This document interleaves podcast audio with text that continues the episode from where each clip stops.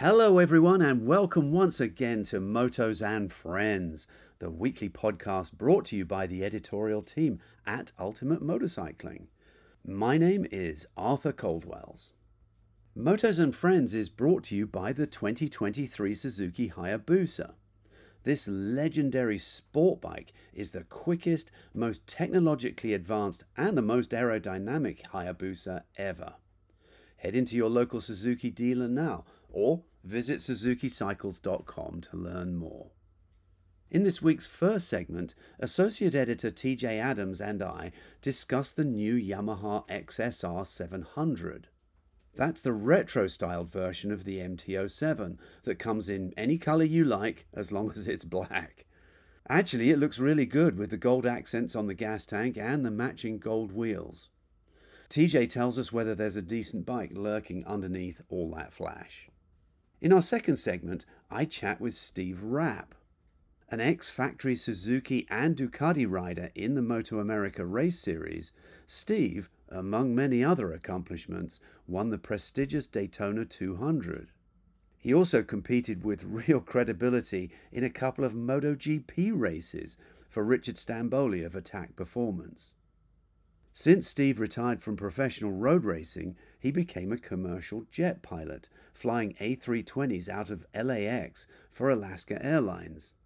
I suspect he's the only airline captain that's also an ex-professional motorcycle racer. Steve's calm, matter-of-fact delivery when talking about his high-speed escapades was interesting to say the least. Very impressive guy indeed. So, from all of us here at Ultimate Motorcycling, we hope you enjoy this episode. Reputation precedes it, unmatched performance and striking style define it. We're talking about the 2023 Suzuki Hayabusa. This legendary sport bike is the quickest, most technologically advanced and aerodynamic Hayabusa ever.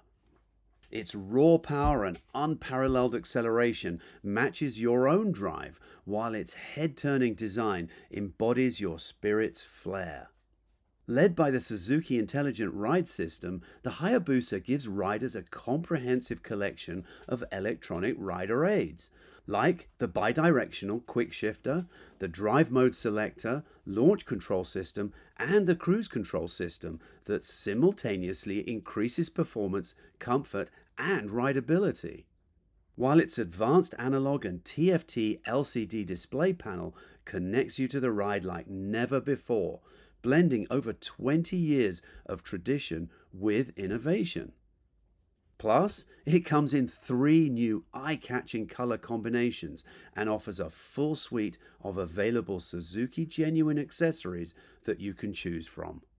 The ultimate ride awaits, so head into your local Suzuki dealer now or visit SuzukiCycles.com to learn more. Okay, so this morning we are going to talk about the Yamaha XSR700. That is the 700cc parallel twin motorcycle from Yamaha that is part of the Sport Heritage line. In other words, it's the MT-07 with a retro look to it. Yeah, it has more of an old school feel when you look at it. Yeah, very definitely. So I think probably the big questions that everybody has is, what is the difference? Is there any difference between the MT-07 and the XSR700 other than looks?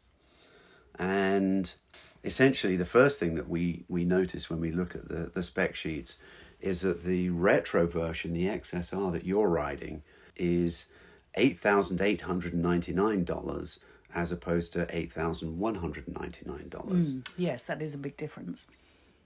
Yeah, it's about $600 actually. So it's about $600 more if you want the retro version. So my first question to you is, what was your feeling when you first got on it? You were very used to that Kawasaki Z650 retro that you had.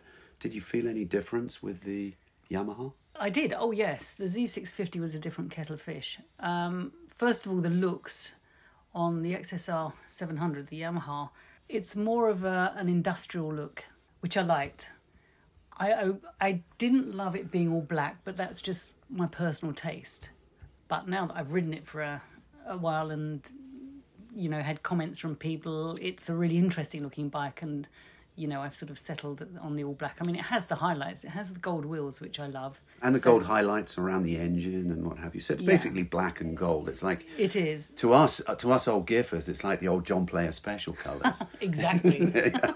But I'm just used to more colourful bikes on the road. But now I love it. I really love it. I feel ultra cool when I'm riding it.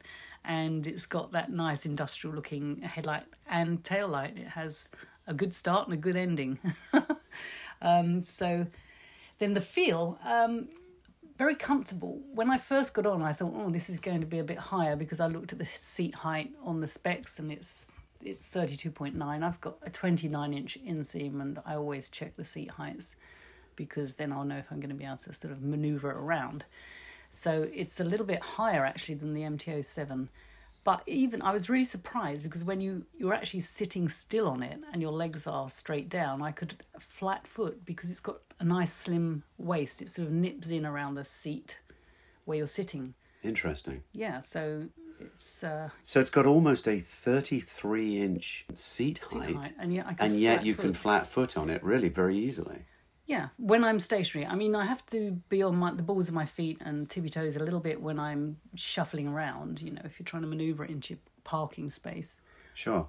But that's great for me. I like it when I can stop at the lights and put my feet down. Yeah. Everybody's probably heard that a million times, but for me, that's important. So that was a pleasant surprise. And then it's just easy to ride. It's got a nice weight of controls. You're not sort of having to struggle with clutch and brake. It's all very easy. So the clutch is very light to use, and the throttle doesn't have a heavy spring tension on it. No, both nice, but not too light. You know, you feel you're doing something. Okay. But no struggle there at all. And just friendly. Okay. All right, cool. The both of the bikes have exactly the same engine. So these are 689cc, so they're not quite 700cc, liquid-cooled, double overhead camshaft, you know, 4 valves per cylinder, blah, blah, blah. But essentially, they're what we call a parallel twin. Yes. In other words, they have twin cylinders, which back in the old English days, back in the sort of the 50s and the 60s, these things would vibrate themselves apart. But modern parallel twins have balancer shafts in them. So they have a rotating shaft in the engine that essentially offsets the reciprocating weight of the pistons going up and down, so the engines feel absolutely smooth. That's a really interesting solution. I didn't know that was happening, but I can tell you there was no vibration. So the engine feels really smooth. Oh yes, yeah. Okay, perfect. I loved it. That's one of the things that stood out for me. That it has a sort of a rumble, and you know, as you accelerate, and it has got some good acceleration, some good pull. And you get this sort of like a nice sound from the engine. Right. I love that. Right. Well, the interesting thing about twin-cylinder engines is they have lots of low-down torque.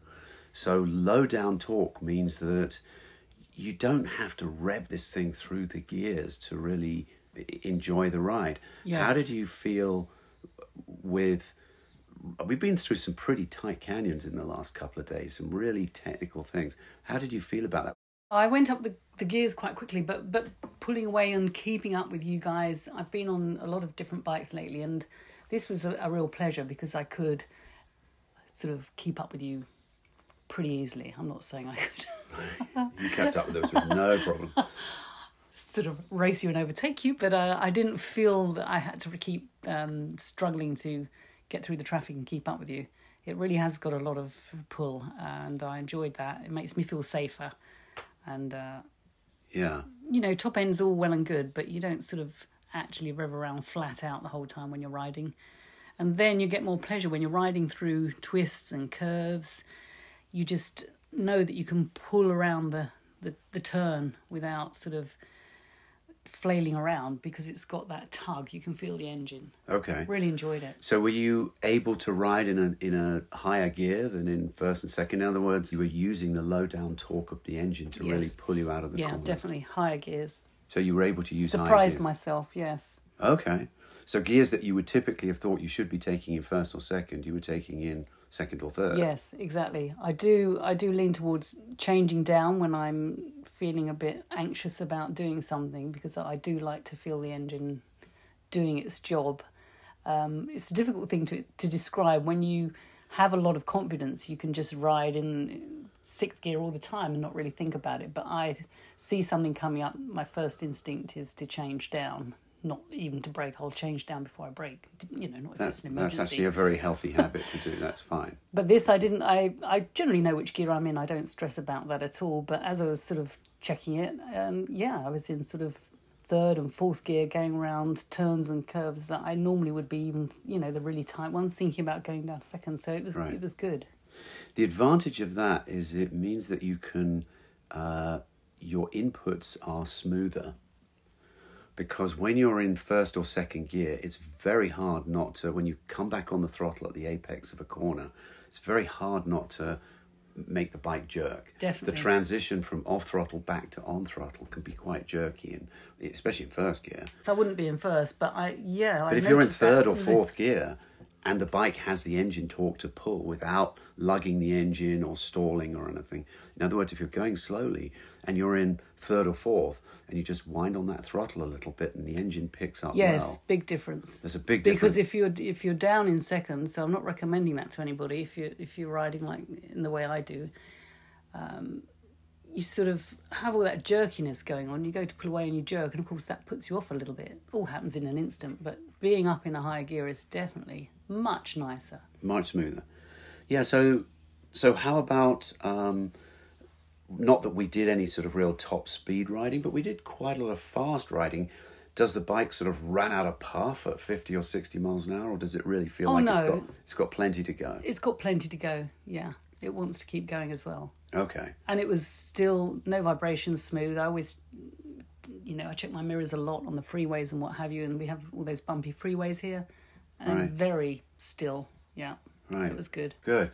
What's the engine braking like? So in other words, when we're coming off a freeway and we're coming to the off-ramp and you're not braking, but you just come off the throttle in a high gear, say sixth, does the bike slow down dramatically and want to pitch you over the handlebars? No, it's... Or is it really manageable? It's manageable, it's smooth. Okay. I do change down sooner than I probably would on another bike in that situation, because the engine braking isn't dramatic. Okay. So, but certainly it's smooth. Right. Good, excellent. So overall, you really like the engine. It's, fuel injected. You've got 6-speed gearbox. Yes. So it's just a nice riding power plant in this thing. Yes, definitely. Good, okay.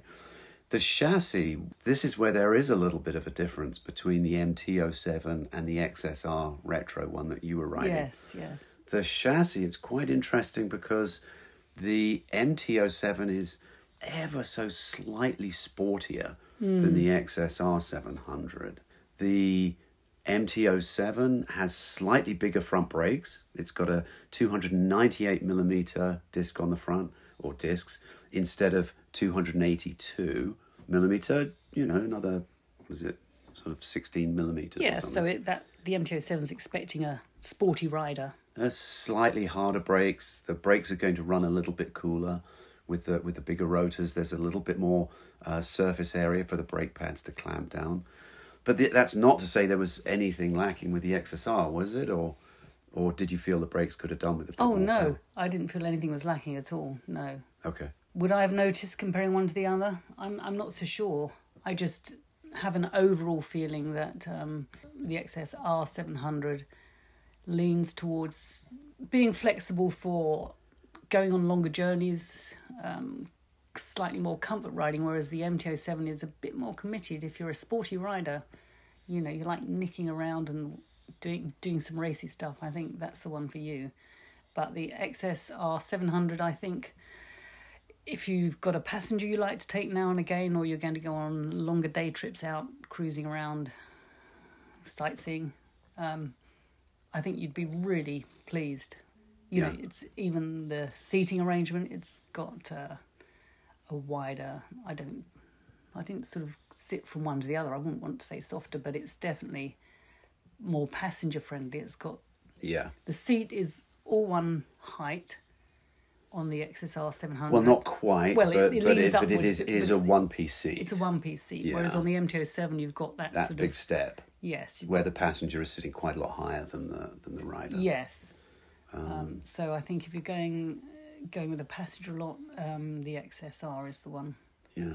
You know what I really liked about the XSR, the seat, is the seat cover. Yes. It's got that amazing kind of fake suede look to it and sort of and feel around the passenger side of it. It's a faux leather that has a bit of sort of texture. Yeah. And it gives a bit of extra grip. And they've put the handle, the strap across the seat, which not everybody uses, but it certainly is a nice touch because some people do. Yeah. Well, also, if passengers are on the smaller side, if you're taking a younger person, a child, I'm not talking about babies, obviously, but, somewhere in between, they will often want to hold on to that little strap when you're parking and manoeuvring around. Yeah. They tend to sort of grip your jacket and what have you when you're actually riding, but... Sure. I think that's a nice touch. Could easily be left off, but they've bothered to put it on there. Yeah. And it has a little kick up at the back of the seat, so you feel snug around your backside. Yeah, yeah. Going back to the brakes, really the key with brakes is how they feel on initial bite, and the second part is how much power they have. Do they fade or not?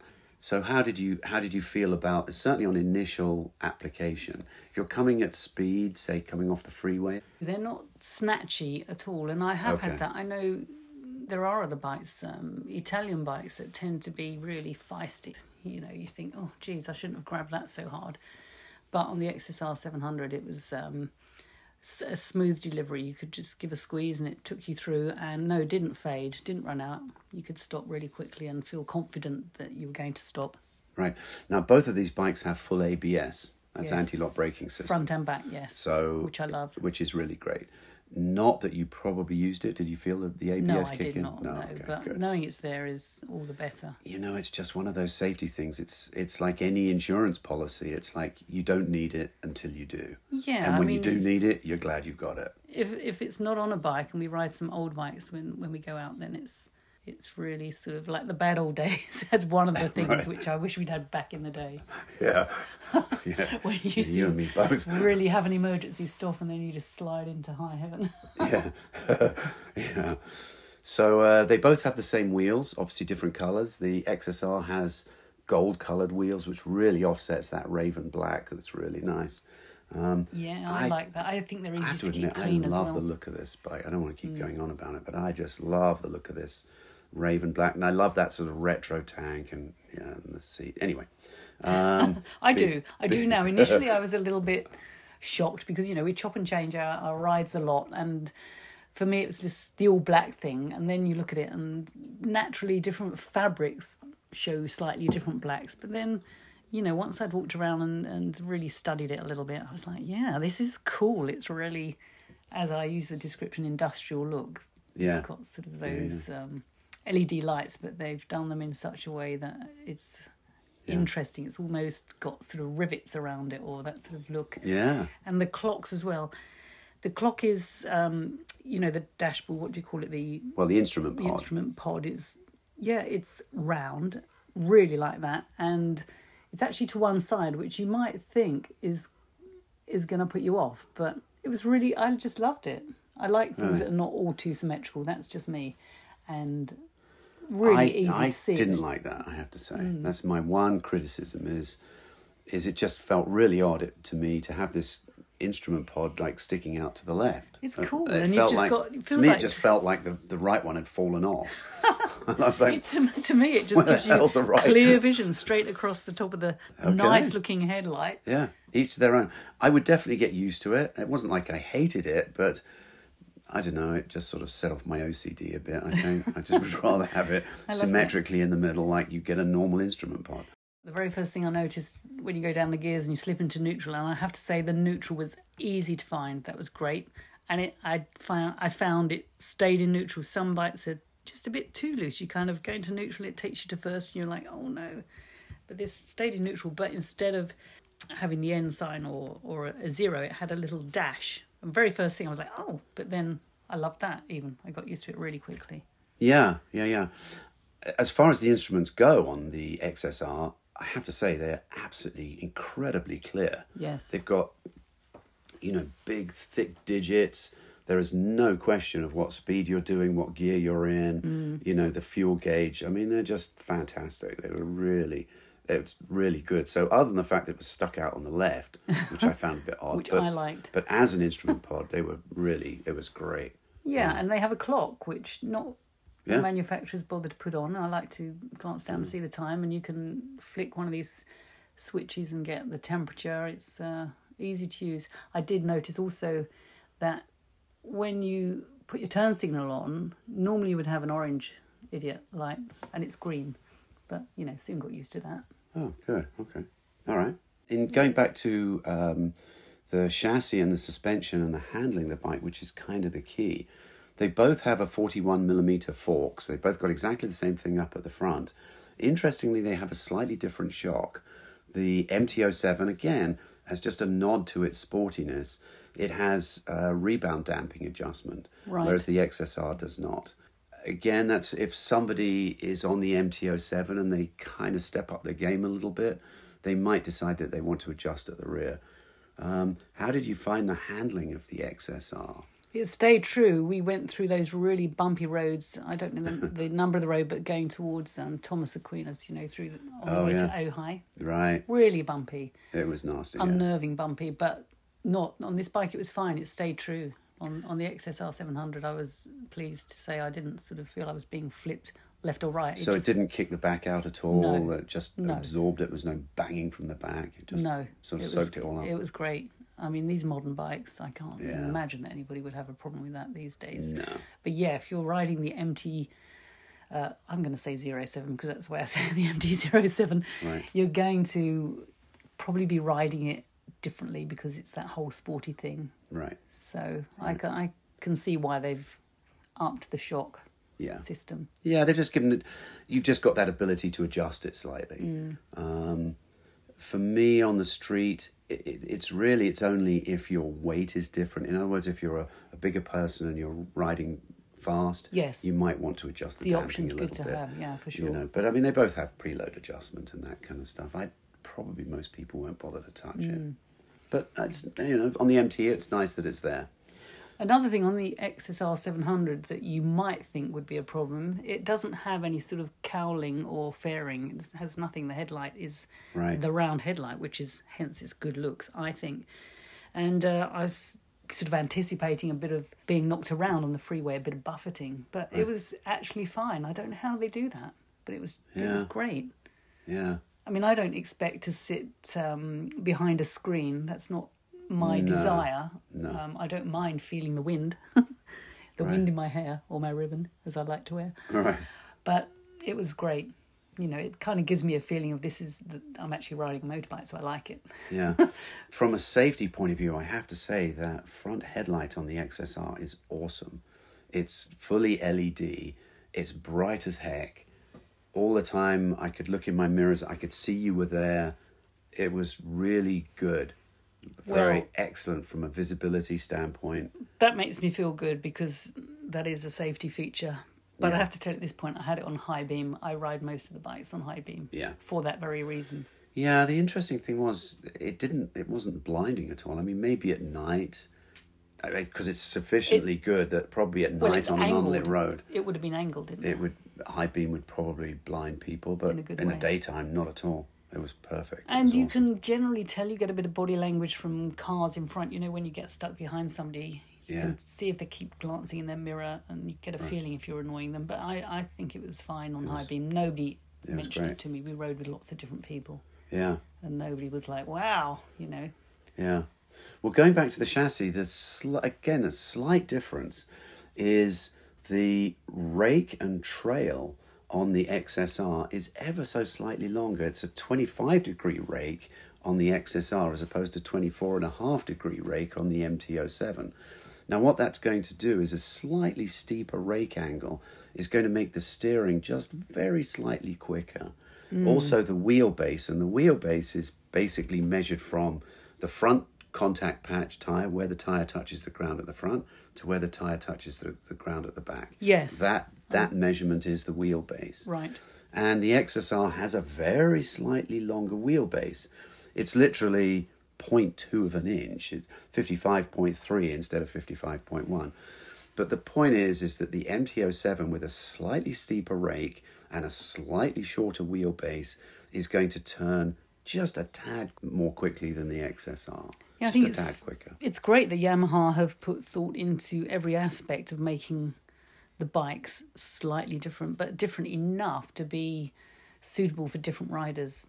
And as if you're riding MT-07, you're going to be, as I say, a bit more racy, like nipping around and maybe a little expected to have that sort of fun. Whereas on the XSR 700, it's great just to be out for a day's average cruise riding and seeing the sights. But it still works. I mean, the differences between the two.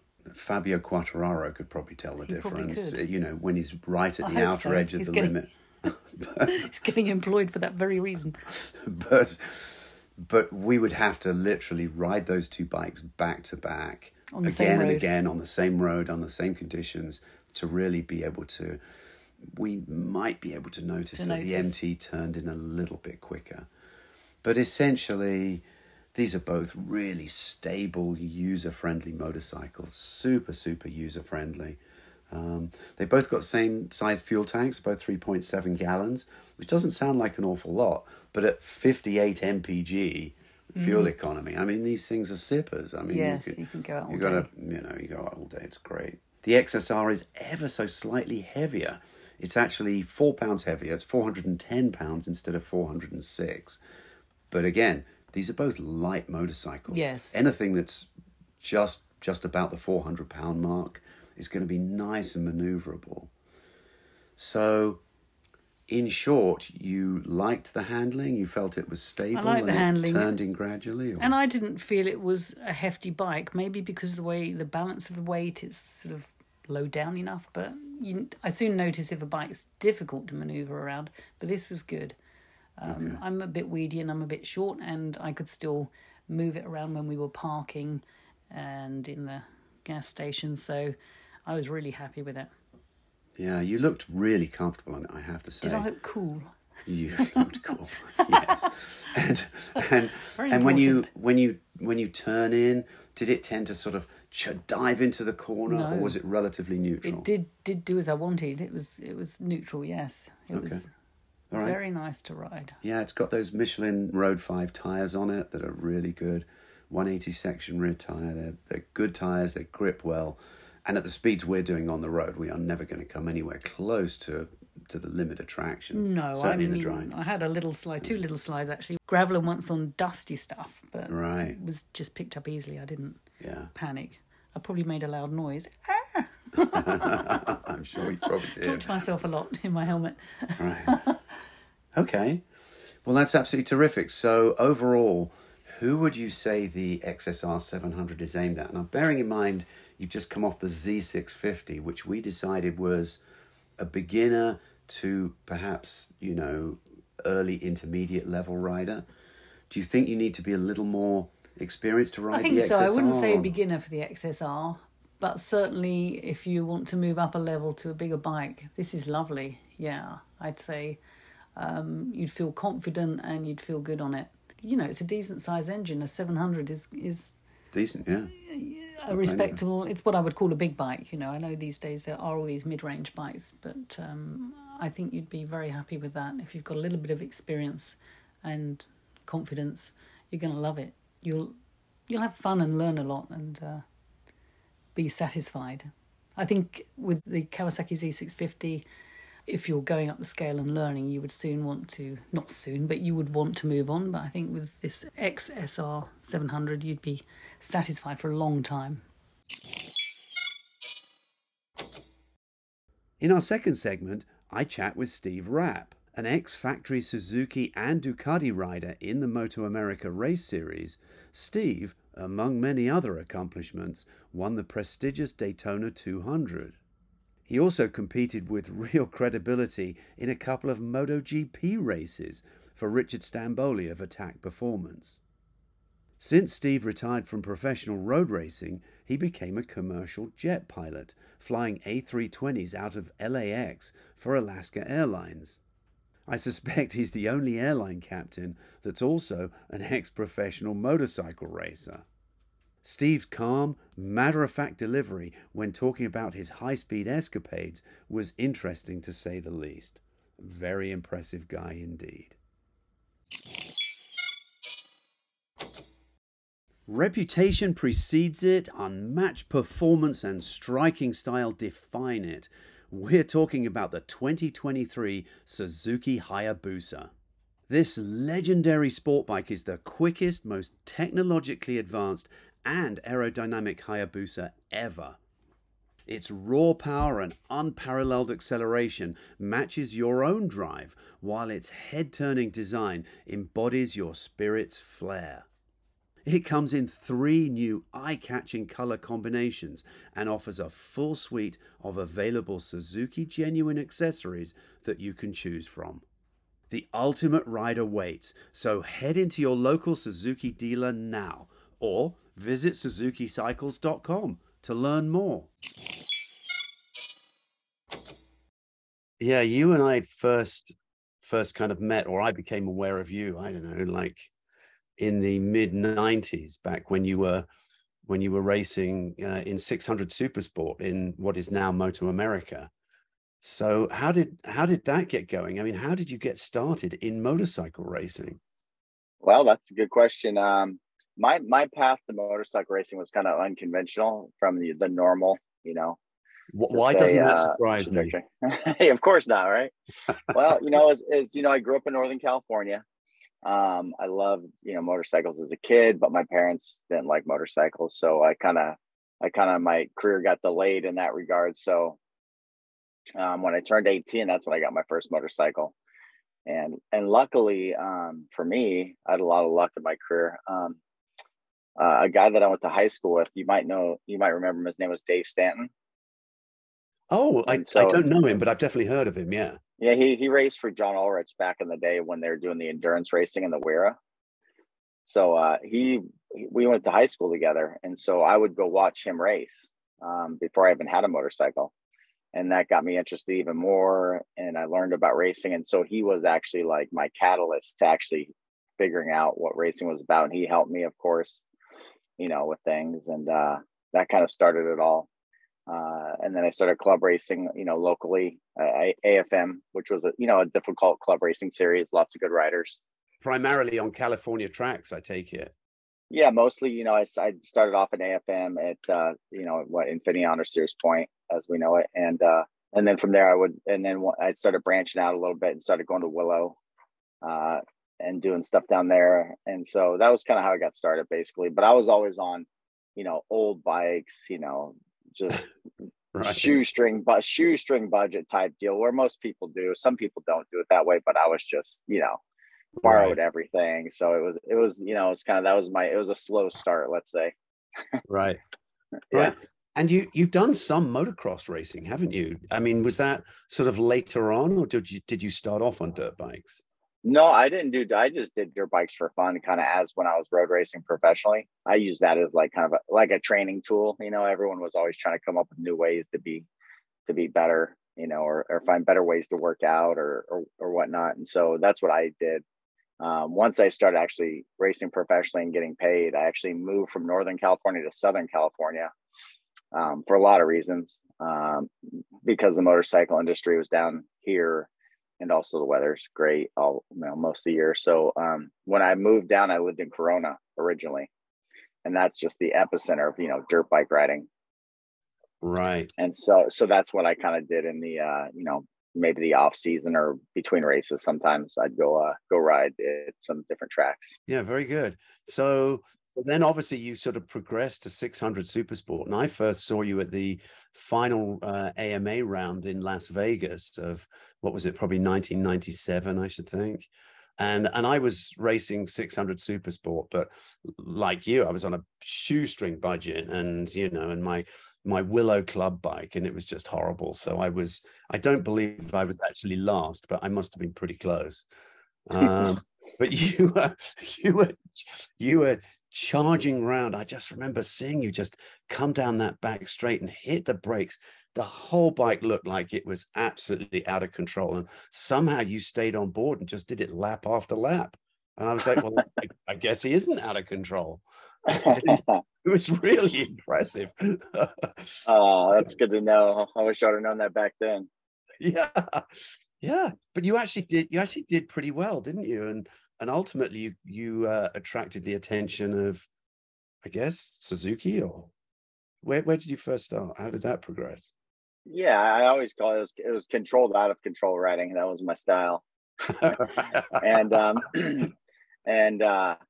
Yeah, so, you know, I mean, it's all part of the story, but when I was living in NorCal, I was working, I had multiple jobs, obviously, doing different stuff. I worked at a hotel, valet parking cars. I worked at Cycle Gear, which was at the time a really small company. They only had 7 stores in Northern California. Well, I worked at one of those stores part-time. Oh, and I met Dave Bertram and Hank Desjardins, which was the owners, not the owners, but Dave was the owner and Hank worked there as a marketing manager and whatnot. So, but Hank ran the race team that they had, a AFM race team, and they had Cal Rayborn III racing for him at the time. And so that's kind of how I got started, like on a real team with a real bike, and had good results, was because while I was working there, I got to know those guys. And I was racing my own bike at the time. It was like an old GSXR 1100, but I had, you know, pretty decent results. And so that created a relationship. Anyway, I started racing for them in 96, was it? Yeah, 96, the year before you saw me at Vegas. Okay. And so we did just the AFM series, but I was on a, you know, I'm like a, you know, own crew, good bike, you know, everything, the whole deal. And so I was able to win the AFM, you know, the championship that they had there for the Formula Pacific. So that kind of, from that point, it was, you know, it kind of springboarded us into like, what's next? Well, of course, the only thing at the time was really AMA racing. Right. And so then I bought my own bike, my own Suzuki that year when you saw me racing. That was my bike that I bought. But Cycle Gear helped me as far as crew logistics, you know, sponsoring, tires, all that stuff. So it was like a kind of a combined effort of both of us kind of just doing whatever it took to get going. And so that got us that 96 year, which we did about 5 races throughout the country. We did the Vegas, we did Ohio, Road America, Laguna, obviously, and another one. So that got us started. We did well enough in those 5 races that then the following year, which was 98 now, they gave us Suzuki support with Cycle Gear's help also, and that was kind of a combined effort that turned into that San Gabriel Water Cycle Gear effort in 98. And then that was my first full season, basically. It was 1998, and I did all the rounds, and I would have won the Super Sport, the 750 Super Sport Championship at the last race in Vegas, but the bike broke. Oh. And so that was the year that Richie Alexander won the championship. Okay, I remember. Yeah. Interesting. So, yeah. Just as an aside, that was the first year that I met Nicky Hayden.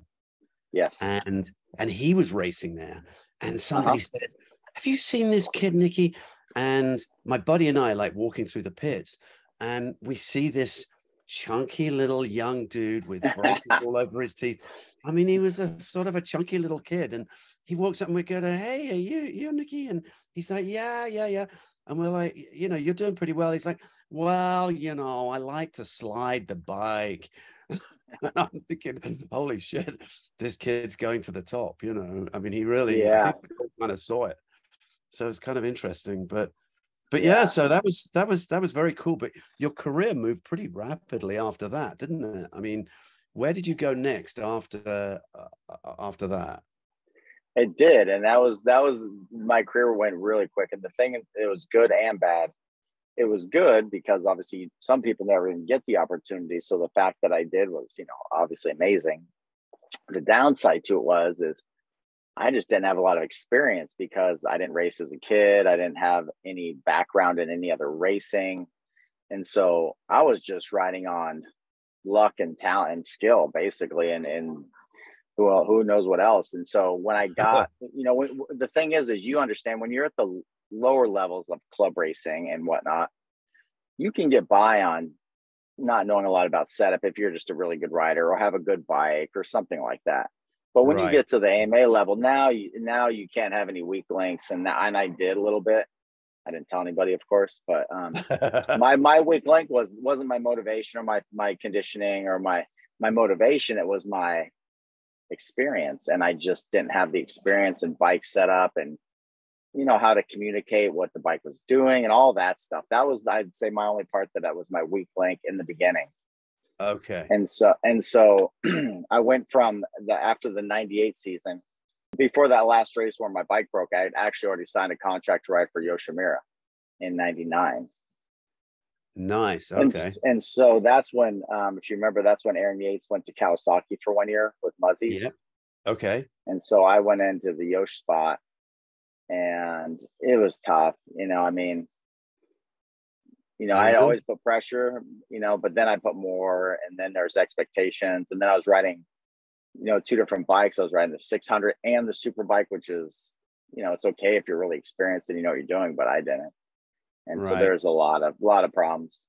Yeah. I remember you did crash a lot. I mean, yeah, you know, you had some spectacular ones. I don't know how you kept getting up from them, but it had to be pretty demoralizing. I mean, how do you sort of keep yourself going if it gets to the point where you're just kind of not having fun, or was it always fun even though you crashed? No, it wasn't fun. That's the funny thing is, I never looked at racing it was never fun. I mean, it was initially maybe in the first couple of years when it was my hobby type thing.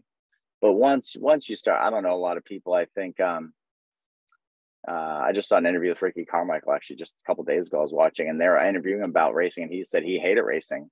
He just liked winning, but he actually hated going to the races because it was just stressful, and that's how I felt. Like I was always, once you started getting paid and it was my job, and once I started relying on it for my income, and then that builds more pressure because now, you know, if you don't perform, you can't pay for your anyway. So it creates a lot of stress and pressure. So the fun went out the window years before that, and it was just you find other ways, you know, like you want to be good, you like winning, you know, you want to continue doing what you like. So those are the things I used to motivate me to keep going even when it was bad, you know. And like that year, I had some good races here and there, but overall it wasn't great, and so yeah, and luckily I didn't get hurt, surprisingly, and it was amazing how you just bounced. I mean, I don't know. I mean, it's always been a mystery to me how professionals, you know, if I crash at a certain point in the track, I can't help but go into that corner the next time out, just a hair off, you know, where you just can't quite push it to that limit. But as a professional, you can't do that. You've got to, you can't afford to lose that, you know, hundredths of a second or a tenth of a second in that corner, you know, just because you happen to have gone down there before. So how do you get over that? How do you get over that mentally, or do you just not think about it? It's a little bit of everything. It's, you know, it's, I think everyone has the same thought process as you do. Like I remember, you know, after I crashed in a particular corner, and you go back out again, like, yeah, I would go through that corner the next couple laps, not as hard as I had previously. But instead of doing it for the whole day, I'd only do it for maybe 3 or 4 laps, you know, in the next practice or the next qualifying. And then I'd be like, okay, you know, like got through that, moving on. And so I don't know what everyone does, but that's, you know, you just push through it. It's like a corner's a corner, tires are tires, you know, you crashed in that one, so you back it down a little bit from what you did the prior time. And that's kind of the limit for that particular corner, you know? Right. So yeah, no one teaches you that stuff. You kind of just figure that out on your own, and how you can, and maybe that's what separates people, you know, that are successful more than others, is that they can get past that mental barrier, or they can forget about it or block it out or whatever it is. I think that's part of the difference, where you know, people always wonder, like, what's the difference between a pro racer and a club racer and all these things? And it's a lot of things, but maybe that's one of them, you know what I mean? Just one piece of it. Yeah. Just being able to push through. Well, yeah. Anyway, sort of on sort of happier notes, it kind of you went from Suzuki, then you went to Ducati, didn't you? And you really started to make a name for yourself there. Yeah, that was a lot better. Obviously, I was riding with the Vance and Hines team in 2000. And there's a lot of things that were good about that. Obviously, one, I was just riding one bike, which was, I think that was the best part about it. Sure. Two, the bikes, it was an awesome bike. It was the 998, which was the last version of that, of the 916 platform. Sure. And so it had been just, you know, developed into this like work of art at that point. So it was the best of the version it could be at that point. So it was, I mean, the bike was awesome. You know, you're getting, at the time, you're getting, you know, really good tires, and everything I needed, I had at that point. So that was pretty good. That was a pretty good year. Did you feel that as soon as the first lap you went out, you're like, oh man, this bike is the real deal? Yeah, but the funny thing is, and you probably know this because you've ridden a lot of different bikes too, is when you get off of like a inline four cylinder, like a GSXR, that's, you know, super bike form, you get on a Ducati and those V twins, the power is so smooth, it feels slower actually. It's not. Yeah. But just the way the power comes on, like I got on it expecting it to feel really fast, but it never really did. Yeah, interesting. Because of that, and also because of the sound, because you're used to a inline four cylinder screaming at, you know, 14,000 RPM, and then you're on this thing and it's just got that low mellow tone, so everything about the bike just felt easier to ride. It didn't sound like it was going fast, and so because of that, it made everything easier, you know. Really? That's interesting. Wow. Yeah How cool. Yeah. Oh, cool. Yeah, you were right up at the pointy end then. Suddenly you started, you know, you were really, really made a good name for yourself. That was big respect there. Of course, you know, you're arguably most infamous for, you know, what happened at Road America in 2000, which was one of the most spectacular pieces of video that I think anyone's ever seen, where the bike, I mean, I would say you were probably responsible, or that crash was responsible for the invention of the brake lever protector, probably, wasn't it? It was, actually. Yeah, it was. That was really when, you know, for sort of younger listeners who've always taken it for granted, probably assume that the manufacturers just came up with it. But actually, it was that crash, because your front brake lever hit the back of Kaczynski's bike as you all kind of slowed down for turn one, which had to be deep into triple digits. The bike then just destroyed itself. We all just held our breath on TV. And astoundingly, you just got up and just ran back to the pits and got on your spare bike. I had a lot of luck, I tell you. A lot of luck. Yeah. But I mean, I think people didn't realize never really, it had probably happened at some point, but maybe it wasn't on TV, or maybe it wasn't as bad. But with that, the way that was, and the popularity of the sport at the time, and the fact that it was at the start of the race on this long straightaway, it just really really demonstrated that, you know, if that happens, it can be really bad. And so because it was, you know, everyone saw it, that actually did create, I think, people kind of were saying, hey, we need to do something about this. And I think at some point within the next, I don't know, maybe it was the next year that they came up with the, someone came up with that brake guard for the front, which was, it's good. I'm glad they did. It is. Yeah. So yeah. Steve's contribution to the sport, among many other things. Yeah. It's great. Yeah. Awesome. But then of course you then started going on and, I mean, you're a Daytona 200 winner. How did that come about? Well, you know, that was in 2007. So between 2000 and 2007, there's a lot of stuff going on, obviously, between that. Right. But you know, it was just, you know, timing, being on the right team at the right time. And in 2005 and 2006, I was riding for the Michael Jordan team. Right. And it was a pretty new team, but we actually had pretty good results. Jason Pridmore at the time, he was friends with Michael Jordan, obviously, and he was he's the only reason I was basically on the team, I think. He called me and asked me about it, and that's what got me on the team. But we had actually, you know, considering the level that the team was at, because they just started out, we had some good results. I think I got the team the first podium ever at California Speedway in, I think, 2005. Okay. And so I had a pretty decent season from there. Those 2 years were pretty good. And then there was an opening at the Kawasaki Attack team in 2007. And it's hard to remember everything, but that was the year they came out with the new ZX6.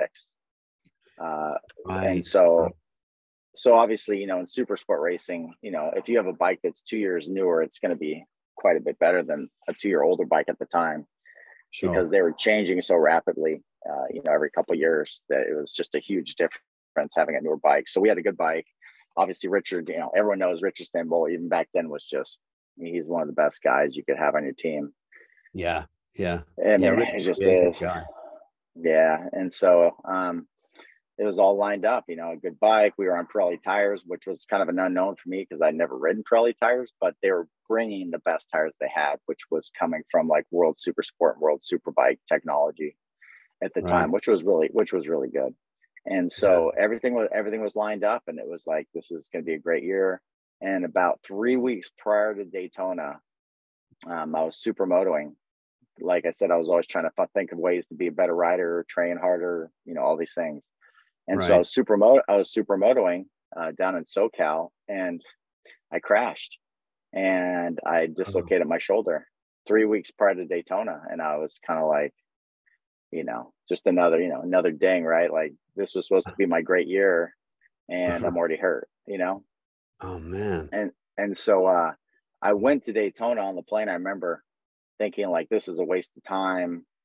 I mean, I couldn't even pick up my arm. Like, I had to use my left shoulder. I dislocated it. I had to pick up my hand with my right hand to put it up on the grip. That's how bad it was. And so I had no expectations, you know, none of that. And so I kind of thought I was wasting my time even going there, to be honest with you. What did the team say? What did Stanboli say? Was he kind of like, hey, you can ride if you want to, or see what you can, basically. Is he supportive? Or? Yeah, he's always been supportive. He was, you know, I told him I'd hurt my shoulder. I don't know if I told him how much I hurt it or how bad it hurt, but I told him I dislocated my shoulder and it, you know, kind of hurt. And they were kind of like, well, you know, at that point, well, there's no one else to ride the bike. It's the first race of the year. You don't want to miss all the points. So it was one of those things like, yeah, you know, see how it goes. Do the best you can. Okay. And so I was kind of expecting just to ride around, and, you know, and for some reason, the way I was sitting on the bike and the way there wasn't as much pressure on my shoulder, and for some reason it didn't hurt as bad as I expected it to. And so, you know, through the weekend, I was able to kind of block it out and qualified not that great, to be honest with you. I know, I remember I qualified 9th, and that year Benotard was my teammate. He qualified, I think, 10th or something. And the Pirelli qualifying tires that year weren't great. And so it put us back at the start. It was like, oh great, this is gonna be a rough race.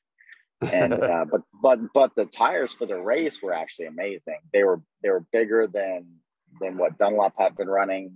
So it had a lot of traction for 600. If you remember, that was a Formula Extreme bike. Right.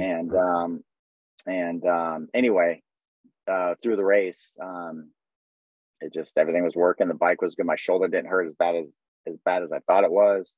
The tires were working great. The pit stops were fast. I think they're doing eight second pit stops, which were as fast as you could get it done. Holy mackerel! That was changing both tires, or just fuel? Yeah, and fuel. Yeah. 8 seconds. Both tires and fuel in 8 seconds. That's insane. I mean, I barely had time to get a drink. I mean, it wasn't even a full drink. It was just go, and it was quick gulps, and that was it. It was ridiculous. Yeah, which was great. So we did. You know, we had everything lined up, and the race was good, and I ended up winning by, I think, 20 seconds over second place. Yeah, I remember that. That was absolutely remarkable. So so you don't get a Rolex for winning, do you? You only get it for setting pole position. Yeah, unfortunately, But there's some there. But with Kawasaki at the time did have a really good bonus for winning, so I could have bought a couple of the watches if I wanted. So you could have bought yourself a Rolex. All right. I didn't. But I could have. Right. Yeah. So now, you know, without diverting too much, but now you're a commercial pilot for Alaska Airlines. When did you start deciding that you wanted to learn to fly? Was it during your pro road race career, or was it afterwards where you're kind of like, what do I do now? Yeah, well, that's a perfect segue, because actually, after I won Daytona, it wasn't millions of dollars, but it was a nice bonus. Right. And I'd always been thinking, even from the beginning of my career, I was always, you know, I was 100% focused on what I was doing, but I always was thinking like, you know, this could go away tomorrow. You just never know in racing. And so right. I was always thinking about, what am I going to do? Like, I didn't really know. And it bothered me. It really did. It was on my mind a lot. Of course. And so I was constantly thinking, what can I do? What can I do? And never came up with anything for a while. And then after I won Daytona, I was like, you know what? I've always been interested in flying. So I took some flying lessons, not to be an airline pilot. It was just for fun more than anything. And right. when I started doing it, it was like kind of like when you and I both first started riding motorcycles or going to the track, it just instantly, it was like a light switch turned on. Right. And I was like, this is it. This is what I've been trying to figure out for the last 10, 15 years, you know? And so, yeah. And so that, and because of that, I was able to, you know, pay for my own flight lessons and buy a plane, small 4-seat plane to do my training in. And that started it all. And that was in 2007. And, you know, I continued racing, until 2016 was my last full season. But I was able to, by 2012, I was able to actually get my first job at the regional airlines while I was racing, to kind of supplement my income to do both. And that took off from there. Literally. Yeah. That's awesome. So, yeah. I mean, you know, to me, if I look back at your career, there's a couple of sort of pinnacle moments, and it probably isn't for you, but you still, even now, hold the lap record at Big Willow. Big Willow is kind of where I cut my racing teeth. You know, it's 9 turns in Southern California. It's a crazy fast track. It's probably more technical than people realize, but it's just triple-digit insanity all the way around, which of course is what makes it so much fun. But you are actually still a lap record holder at that, I believe, a 1:19 lap time. And what was that on, and how the heck did you manage that? I mean, my fastest lap ever was a 1:27. Let me tell you, if you're doing less than 1:30s around Big Willow, you're sliding the tires. And at 1:27, I'm like, that's enough for me. And that's not going slowly, even though, I mean, typically, I mean, I think people lap in the 22s, 23s. So how you took 2 or 3 seconds off that, I will never know. Yeah, it was one of those days where it just like you said, yeah, I remember I used to always hear people like, you know, like Ray Spencer and guys like that. They'd say like, man, when you're going really fast, and everything's working, it feels like it's in slow motion. And I knew what it meant, but I never experienced that. And so I was kind of like, yeah, I don't really know what they're talking about, because I always feel like I'm going really fast. And, you know, and so until that day, pretty much that whole weekend was one of those weekends where everything was so easy and the bike was working so good. It was like the Ducati, you know, that was kind of made for those European type fast flowing tracks, which Willow was it wasn't a European type track, obviously, but it did have the fast corners, which I think that bike really was suited for. Right. And anyway, so the day of qualifying, it was, you know, it was really good conditions, no wind at Willow, which is rare, as you know. Yeah. And it was just, you know, I was highly motivated. And we had qualifying tires, obviously, so that takes off at least a second from a race tire, maybe a little more. And so, you know, it was just one of those things. It was the last race of the season. You know, it was kind of like, you know, you never really hold back in qualifying, but at the last race of the year, you're kind of like, you know what, even if I do get hurt, you know, there's no more races anyway. So, you know, there's just a little bit less, you know, you hold back a little bit less in any of the corners. And so it was a good track for me. It was a good track for the bike, great tires.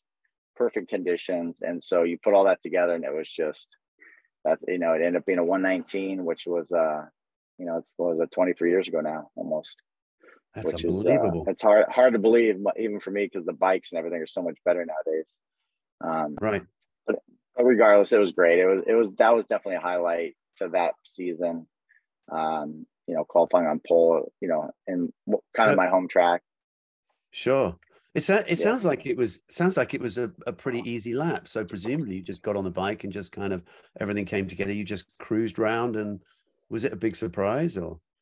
Well, not really. I mean, that was one of my, probably I'd say my best track that I rode at anywhere in the country. So I was expecting to do well. I knew I could go fast, you know, and it felt easy in a way, because when you have so much traction, I mean, right. Those the qualifying tires of that era, I mean, for one, it was only good for one lap. And it really was like after, you know, on the second lap, the tires were they're coming apart. That's how soft they were. But for that one lap, it literally felt like you were Velcroed to the track. I mean, that's what they were like. And so it's hard for people to experience that who haven't, but it makes the bike, it doesn't move. It doesn't slide that much. It's just like literally just stuck to the ground.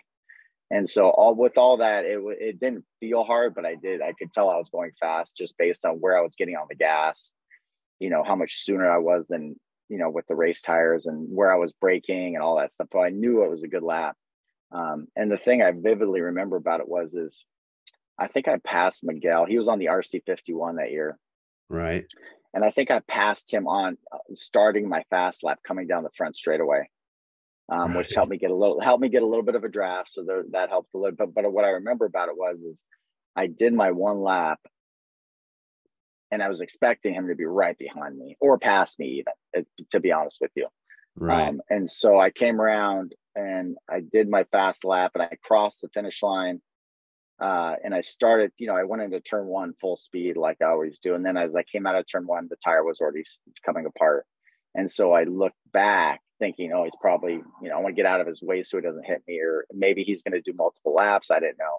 And when I moved out of the way to the right, coming out of turn one, he was at least 2 or 3 seconds behind me. And I was like, oh, wow, I wasn't expecting that.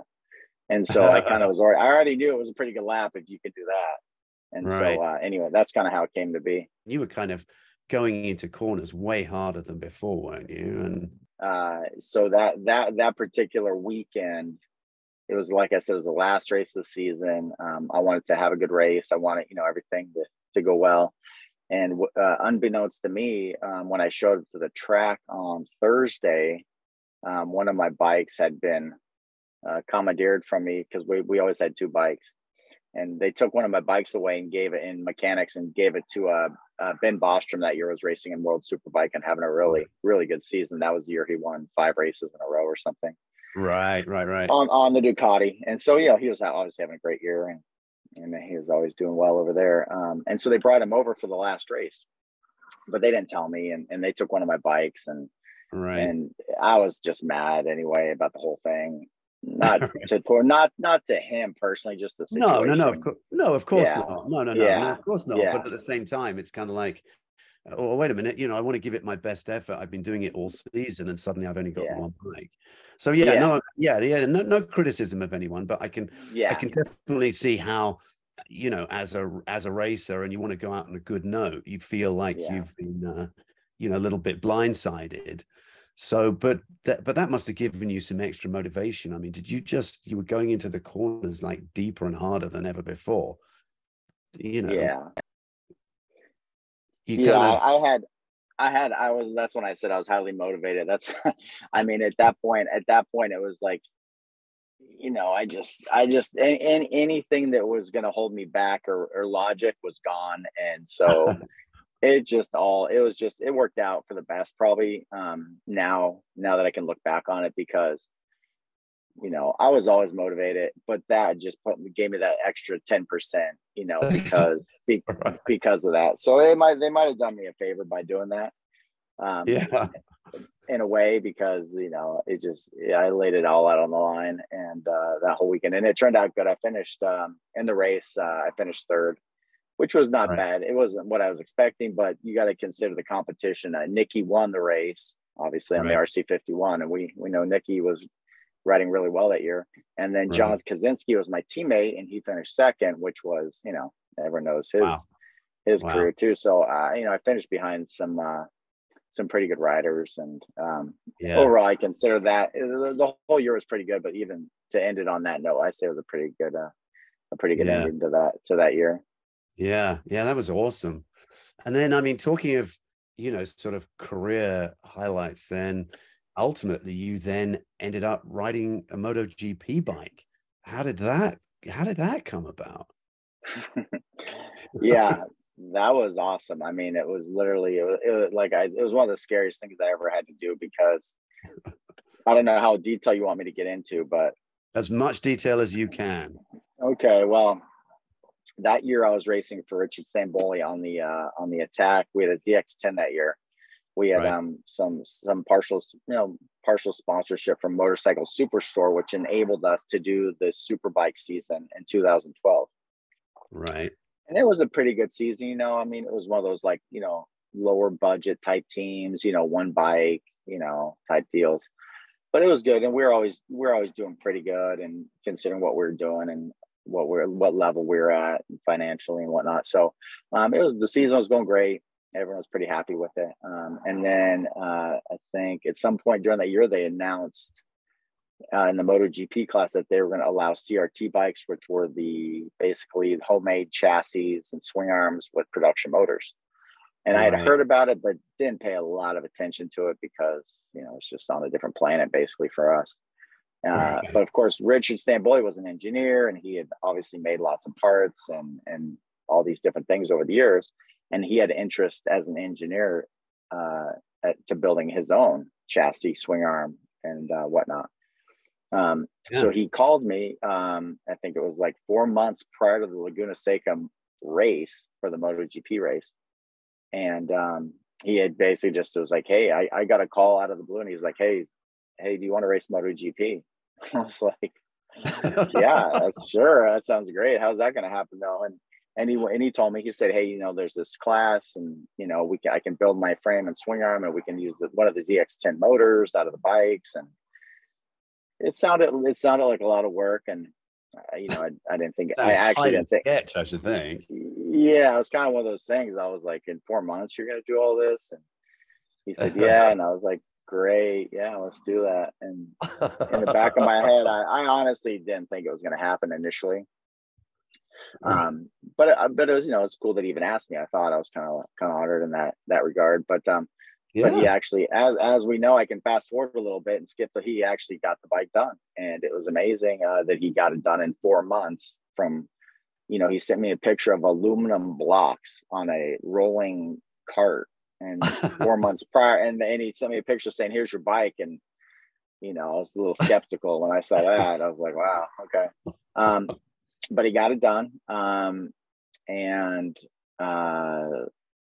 You know, it was last minute. He was struggling to get everything done. He had we had a few problems with the rear shock last minute. So he had to rebuild the whole rear swing arm, literally, within, you know, a day of us going to test. We're supposed to test at Buttonwillow for 4 days prior to the Laguna race. So it was basically going to be Monday, Tuesday, Wednesday, Thursday at Buttonwillow, and then Friday, Saturday, Sunday at Laguna for the MotoGP race. So it was going to be 7 days of riding. It was going to be a lot, you know, I mean, just the whole project, the amount of time, you know, spending all the energy testing and then going to this race. It was daunting a little bit, but I was up for it. I was in, you know, probably the best shape I've ever been, physically, mentally. My experience was the highest it's ever been. And so I felt as well prepared as I could be for something like that. So we were going to do it. Everything was set up. Bridgestone was at Buttonwillow waiting for us, because they wouldn't give you the tires, because they don't want people don't want them to have their tires, because they can, you know, see how they build them or whatnot. So you actually had to hire the Bridgestone crew to come to the track with the tires. They changed the tires. You never touch them. So they were at the track. Everyone was ready to go, but the bike, he had some issues getting parts and whatnot. So we, long story short, we actually ended up not testing at all. Whoa. So you had no testing at all before you turned up at Laguna? The bike had never been ridden ever. He built this bike. It's the first time he built the whole complete bike, I'm pretty sure, to that level. And it was amazing. He did a great job, but still, it was a brand new bike that had never been ridden ever. And so, wow. as you know, everyone knows, really, is, you know, when you have a brand new bike, whether it's a production bike or a home or a custom bike, it takes a while to get things to work right. Of course. We didn't have any time. The bike had never been ridden. It had brand new carbon rotors. I'd never ridden on those. It had brand new Bridgestone tires, which I'd also never ridden on. You know, it had the geometry and the electronics, which all needed to be dialed in, spring rates, gearing. I could go on, but it's a lot. How do you build a chassis with tires as stiff as the Bridgestone, as MotoGP tires are, and with that level of grip? How do you... I mean, you just build it as stiff as you possibly can. I mean, that must have been just crazy guesswork. You know, I think it would be great. I think your next Zoom call should be with Richard Stanboli, and he could fill in a lot of the blanks that I don't actually know about, because he could tell you lots of interesting things. I think more interesting than from my aspect of it, because who knows? I have no idea how you do that. I don't know. That's a remarkable achievement that he did that, though. That's astounding. It is, because, you know, you watch MotoGP teams and they're constantly testing multiple variations of the same frame, you know, right, with different thicknesses, different, you know, all sorts of different, same frame, but just different kinds of metal, carbon swing arms, like all these different things, just looking for that perfect, you know, that setup. And whatever he did, he got it pretty good, because the tires weren't wearing out too much. It felt pretty good. It wasn't unstable. It, you know, all these things that you need. It was that. So what was it like pulling out of the pits and first practice for the first time ever? You're like, oh my God, you know, Laguna Seca in a MotoGP race on a bike that had never even turned a wheel. Yeah, it was shocking. I mean, I gotta be honest. Like, I didn't think they were gonna let us. I honestly didn't think they'd let us on the track. It didn't seem like a good idea to me, but we were in so deep at that point that I couldn't really say no. You know, it was just one of those situations you're in, and you just kind of like, you know, it is what it is, and what come is what happens, you know? And so, I rolled out into that first, I think, Friday morning practice, FP1 at Laguna Seca, on a bike that had never been ridden, on brand new tires with brand new unbroken carbon rotors, never been broken in. I mean, the gearing, the gearing obviously wasn't going to be perfect. The spring rates and offsets weren't obviously going to be totally perfect either. So, you know, if I just made it to that first practice, I was going to be happy. And so, you know, we got through it, and there was lots of, I mean, you got to imagine the amount of work we had to do just to get this thing to, and it was, you know, it was a lot. We made it through the weekend. Fortunately, I think for us, we didn't qualify for the race, which sounds weird, but we just weren't ready. I mean, we really weren't. And to be in a race out there, it just didn't make sense at all for me. So I was kind of glad we did. It was basically a test session, you know, in MotoGP practices and qualifyings, which isn't ideal either.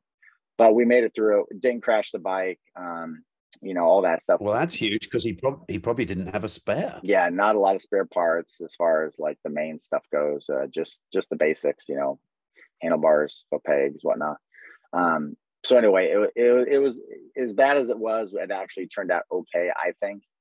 The bike still needed a lot of dialing in, and so that gave us a break, about a month break, before the next race was going to be the Indianapolis MotoGP.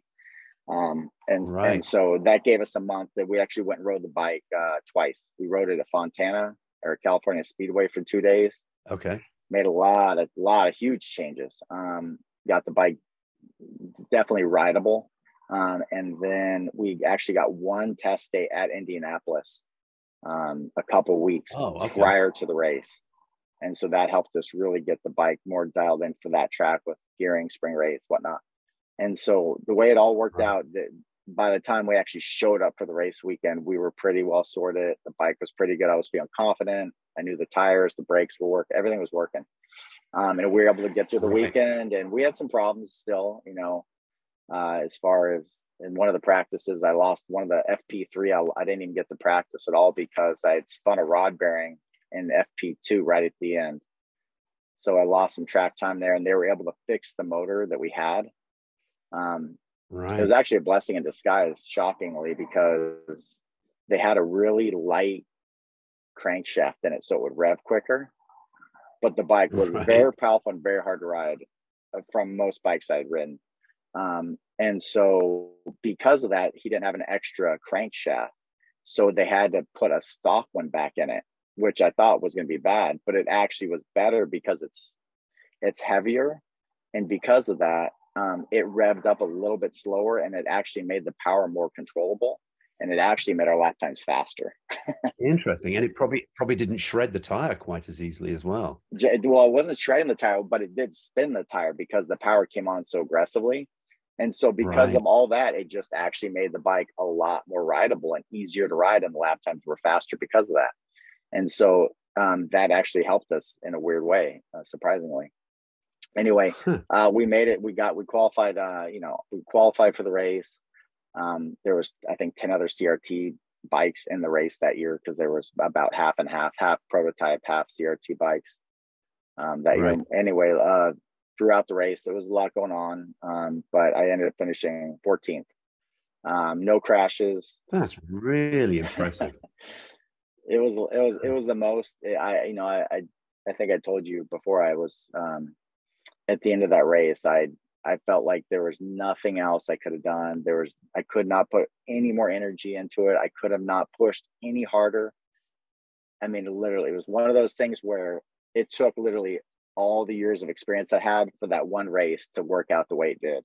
And so it just was perfect timing. And it was one of the highlights of my career for sure. Obviously, it's not, like you're winning a race, but just the fact that I was able to compete in a race like that in America on a, basically considered as a homemade bike to some degree. Yeah. I look at it as a huge success, and it was the highlight of my career for sure. What an achievement. Yeah. It really was. Yeah. I mean, that race literally only took one thing, everything you had.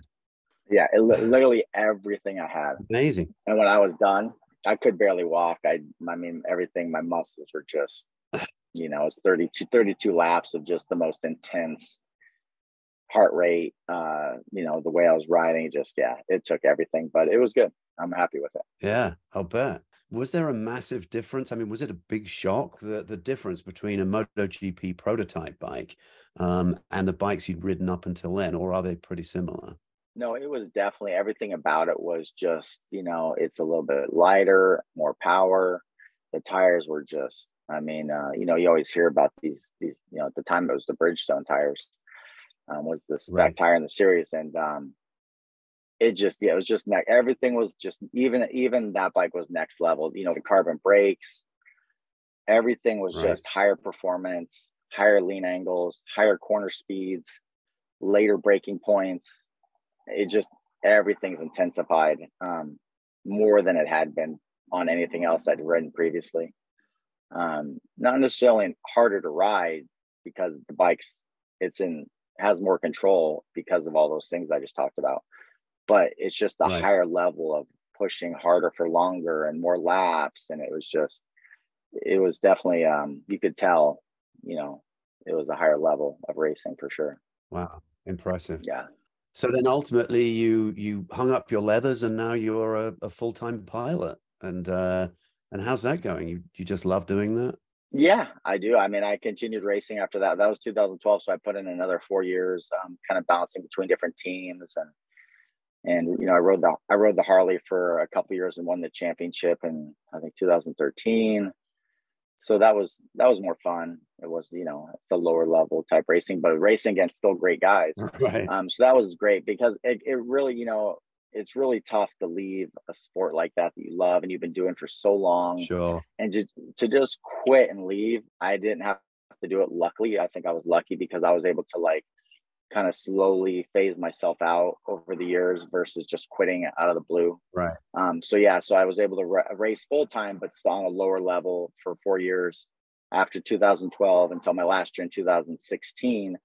And that whole time I was already flying professionally full time. In 2013, the year after the MotoGP race, I got hired at Virgin America. Oh, nice.